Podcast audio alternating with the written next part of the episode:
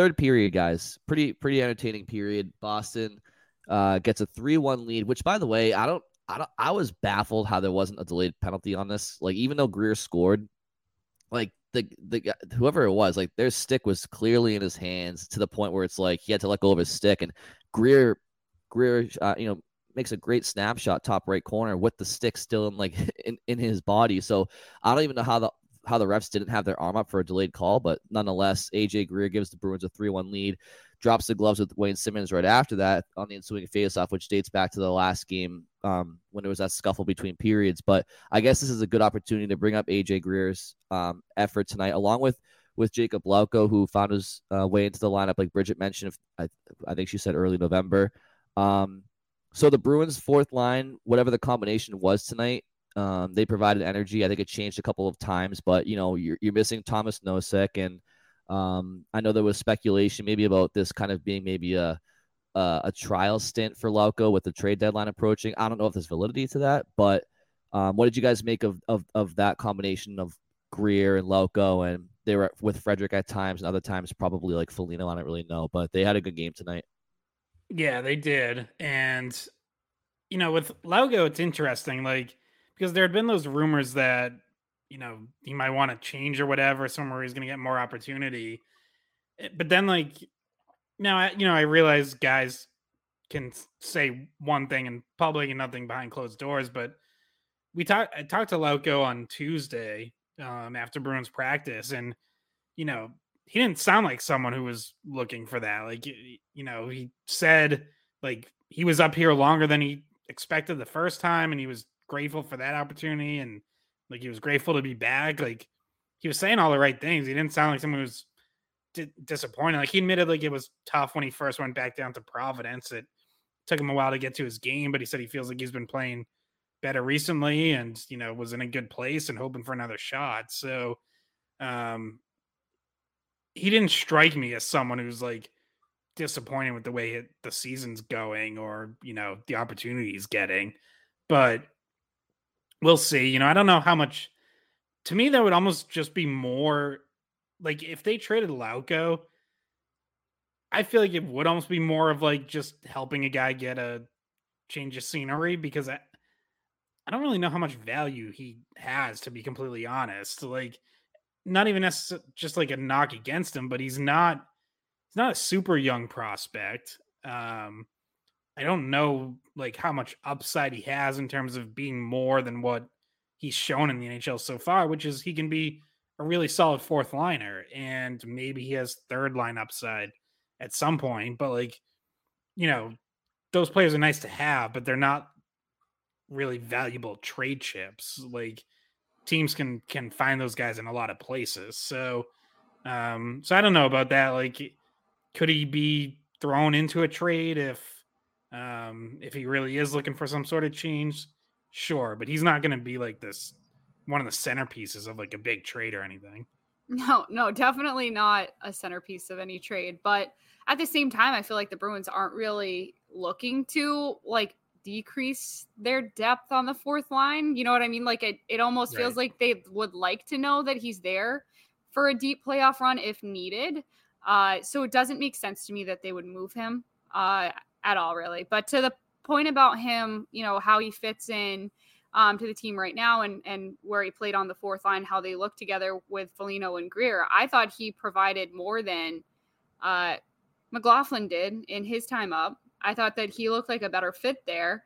Um, now, and we talked about how Koppanen was more of like a one for one guy for Nosek, but obviously they changed things up with a fourth line um, when they bring in Lauko, totally different style player than Nosek, much more like um, hard nosed, uh, tougher kind of guy. So I thought he fit in well on that line, and you see you that that assist he got on the the Greer play wasn't the only good play he had either. So, um, in his time, he's made the most of it, which is all, what you can ask for, and he's been rewarded for it. So I don't understand, and I don't know if it's true or not, but to me, there would be no reason for him to want out at this point on a cup contending team that you might get time playing in the playoffs, and like it has not been unfair to you that you're out of the lineup in this roster. Like you when you've earned your time, you've gotten it.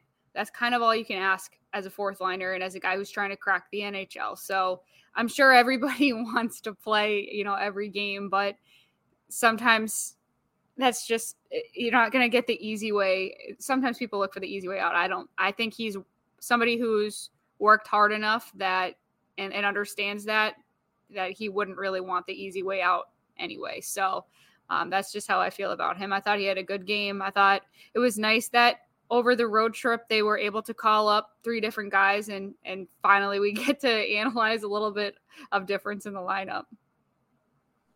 Yeah, I mean everybody wants everybody wants to play. Everybody wants to be part of the uh, regular regular lineup. So it's not you know it's it's not damning the damning the player if that's how he feels too. But the fact of the matter is this team's on a historic pace to start the year, and it's it's just like you said, it's it's not one of those situations where it's it's easy to, to to enter the lineup when when that's what's going on in front of you. Um, before we move on to the the star of the third period, um, did you guys have any thoughts on on AJ Greer dropping the gloves after that goal? Uh, Scott, I think I saw you tweet. You may have thought it was ill timed, and he um, may have been, um, you know, a little bit uh, outside of his weight class in that fight. Yeah, for sure. Being uh, a bit outside his weight class, Wayne Simmonds obviously been a very good fighter his entire career. Um, and was much bigger. Yeah, yeah. I just thought that the timing was uh, like in a vacuum. I would say that was not good timing on Greer's part. Um, you just went up three one. The only team that can, your team has momentum. The only team that can get momentum from a fight is Toronto in that case. So I didn't love the timing, but I also understand that there was obviously carryover there from the last game, like right, like Simmonds and Foligno fought, and then at the end of the second period, there was a shouting match between Greer and Simmonds, Like everyone's kind of standing around, not leaving the ice. So obviously there there was something there, and you know I think I, I am assuming it's Simmonds who proposed the fight, or you know probably said something like, "Hey, now's your chance" or whatever, and I don't know, maybe Greer, you know, feels like he doesn't want to back down or something. But just again, j- just from a timing perspective, like the Bruins didn't need momentum, so they weren't the ones who needed a fight there. And I feel like if you asked him after whether or not he made the right decision, he'd probably tell you no. Um, especially the the outcome of it was I thought he might have gotten a concussion, and he took like the first shot like hard. Um, and he ended up like having to turn his head and he just took a bunch of punches in the back of the head. And then at that point, like I felt like he wanted to go down to the ice and just was like, I'm gonna go down right now because I'm getting my ass kicked. And um, and he's a good fighter, but sometimes you get hit with the first punch and you can't recover. So um, he got pulled out of the box after while he was serving the fighting major by a spotter to get double checked for a concussion. He came back a few minutes later, finished out the rest of the third, like last 10 minutes of the game. But you, I think maybe just are on an adrenaline rush. Like I just scored is great. And then you hop in there and and we know what his like MO is. He's kind of more of an old school type player and that's the kind of thing he can bring. And I guess maybe the, the thought on the momentum thing would just be like, all right, well, I just scored and if I, you know, fight and win this fight, maybe it's just we're just to step on their throat kind of situation. Yeah, to that point, and Scott kind of hit it too. The, from a momentum standpoint, was the smartest thing? Yeah, I, I, guess not really, because like Scott said, it's really unless unless AJ Greer kind of clearly got the upper hand in the fight. Um, the momentum really just kind of goes to Toronto there. Now, I will say, I, I definitely think Boston to a man, they're going to be like, well, no, no, no, let's let's make sure we finish this up because because you know Greasy just took a few licks there. So I don't know. I mean, I do think the Bruins they did pep up or they stayed pepped up, but that was a nerve wracking fight to watch because it was one of those it was one of those fights where Greer is kind of a he's not the most technical fighter. He kind of just he fights on emotion, and I it was one of those fights where I could have seen him like he he he put his head to the side to kind of alleviate some of the, the, the damage from some of those shots. And then it's like he tried to get one at the end, and that's one of those situations where sometimes you see a guy lean into a into into a um into a hook, and it can end pretty badly. So I'm just glad he was okay because because Simmonds is a you know really experienced fighter, and um, but you can't question Greer's courage. So I mean, stick taps for him on that, and that's something that he's provided for, for this team all year when he's been in. So um, so good on him. The timing wasn't the greatest, but like I'm never gonna I'm never gonna damn a player for for dropping the gloves. I mean that's that's a, a good good teammate there. Um, so yeah, so okay, so as the as the game goes on, again, um, Toronto makes it three two, and then the Bruins respond four and four after Toronto scored. Again, back to the bunting stuff. It's like your team just scores to make it three to two, but you can't help yourself. You have to get into it with Coyle behind the net, and it go, it turns into a four and four situation. And the Bruins are the best four and four team in the league statistically, and uh, tonight was no different. They go out there and right after Toronto makes it three to two, Pavel Zacha, Krejci, who else is on defense with them? Um, who who was oh McAvoy was out there and I maybe Lindholm. I don't really. Remember. I think it was Grzelcyk. Grzelcyk. Okay, so I mean puck possession out the wazoo. I mean they they controlled the puck the entire time, and uh, Zacha almost scored before he did score. He had two rushes to the net, but Zacha's goal was was the the puck retrieval behind the net before he even got it up to the to the blue line. And then when he got the puck back at the blue line, that that cutback move to his forehand, elite skating, elite edge work, and then he just rips a snapshot top under the cro- crossbar down, and uh, he has he's played nine games for Boston since signing that extension. He has ten points. He has six goals and four assists, and after tonight, he has um because he got he got two goals tonight. He's played 51 games this year. He has 35 points, 11 goals, 24 assists, 35 points. That's good for fifth on the Bruins in scoring, three points behind Bergeron, same game as played. Um, what a what an absolute signing by or trade by Don Sweeney this uh, this past offseason. Zacha for Haula. Um, what an addition he he's been to the team this year. Even when he wasn't scoring this year, his play has just been excellent. He's he's he's a Swiss Army knife. He can put him in a ton of different situations, and he complements a lot of the guys that he plays with on this on this team. Yeah, and when you see shots like that first goal tonight, or the one timer goal he had against I think it was Philly, it's like man, if he starts shooting more too and making use of that shot more, like now the goal total starts to go up, which it has recently. To your point, six goals in the last nine games. Like the playmaking and everything else about its two way play was was already there. So now, if the goal scoring starts following, it's like, yeah, like that. Now that is not just a player who looks like a top six forward, but now one who's putting up the numbers of a top six forward. And uh, obviously, he's been a really good fit on that check line uh, with Krejci and Pastrnak, which wasn't together to start the game tonight, but then gets put together and produces, puts up. Uh, they were all on the ice for the last goal. Him, him, and Krejci out there for the the four on four. But yeah, I mean that four on four goal, like just great possession. At, at some point, opponents are gonna realize like if you give the Bruins that high cycle play where one guy kind of loops out of the zone and then picks the puck back up, like they're gonna kill you. And I know teams don't like to pressure out that high on four and four, but like the Bruins are making teams pay for that. They've done that a few times now where um, they get that movement out high and it's a guy who kind of cycles out of the zone and then comes back in with speed. Um, and in this case, it's Zacha who then makes that cutback move. So they're kind of finding that soft spot in the way teams defend at four and four and really taking advantage of it. Yeah, and another thing that I had put in my notes, like right as the game started, we're we're talking about before, you know, 10 minutes in or, or whatnot, um, before anybody scored, was Zacha, like it just popped in my mind because I'm watching him in the first period set people up. He set up Hall. He set up that one uh, that chance by Carlo I had mentioned earlier. The the other time he stepped up in the offense before he scored. He played well with Coyle, like on the second power play unit. He he fits in with you know those guys that are normally on the third line. He fits in on the check line. He's factored in at not much this season, but he has at times played with Marchand and Bergeron, and it's just kind of like where can't you put him?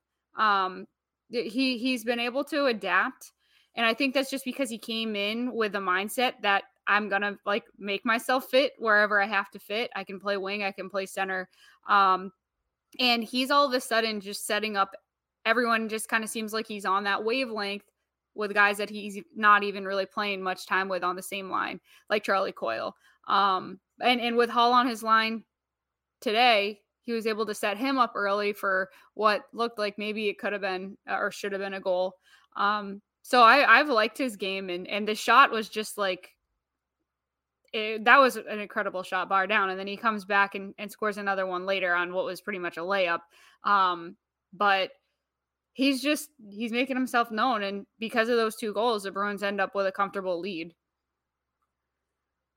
Yeah, I, I, you know who? Um, you know it's interesting because going into the season, Scott made a comment, and he wasn't alone. I mean, I echoed it. Bridget, you echoed it. A lot of people were echoing this sentiment that the prospect of a line with David Krejci, David Pastrnak, and Taylor Hall could be the potentially the best line in the NHL.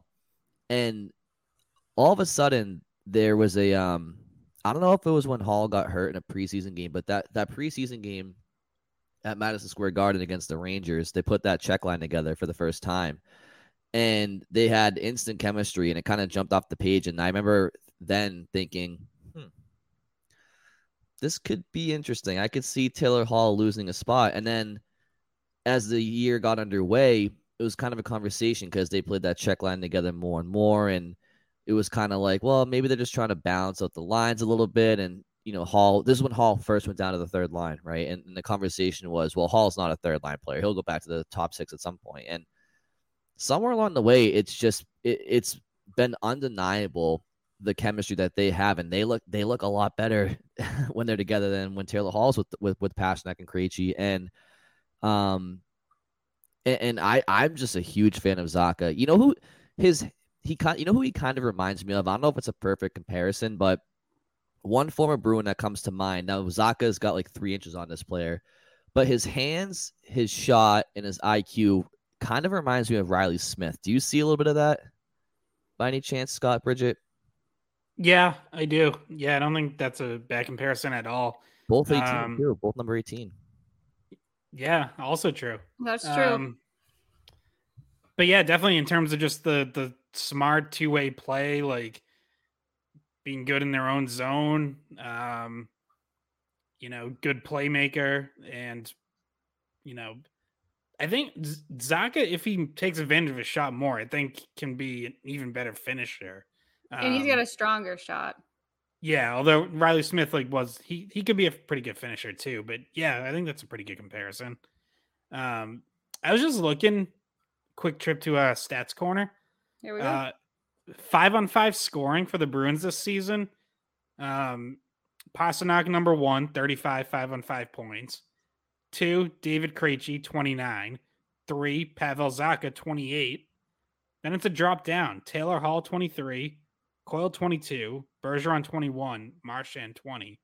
Um, but yeah, so just kind of highlighting the way that check line's been playing at five on five. And, you know, it wasn't, I feel like it was maybe like a month and a half ago. It wasn't that long ago that we were talking about how we wanted a little bit more. There would be flashes, but, you know, there was still like stretches of time when that line was kind of breaking even at five on five.